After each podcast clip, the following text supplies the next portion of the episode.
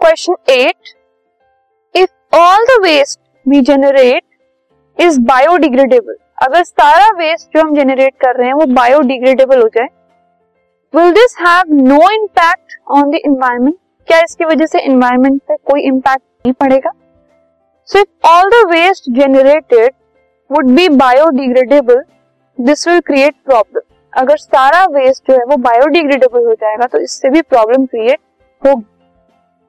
As the number of decomposers will be low so waste can not be broken down into harmless simple substance at right time and will become breeding ground for flies causing spread of diseases and will also emit foul smell, which makes the life of people miserable.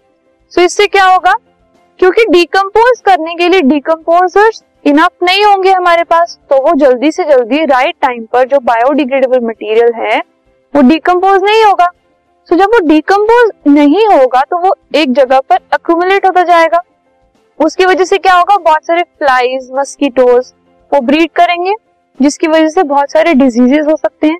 Plus उन वहाँ से जो smell आएगी उसकी वजह से जो आसपास के लिविंग बींग्स हैं उनका रहना बहुत मुश्किल हो जाएगा। सो so, सिर्फ़ बायोडिग्रेडेबल वेस्ट का होना भी it is a problem for the environment this podcast is brought you by Hubhopper Shiksha Abhiyan अगर आपको ये पॉडकास्ट पसंद आया तो प्लीज़ लाइक शेयर और सब्सक्राइब करें और वीडियो क्लासेस के लिए शिक्षा अभियान के यूट्यूब चैनल पर जाएँ।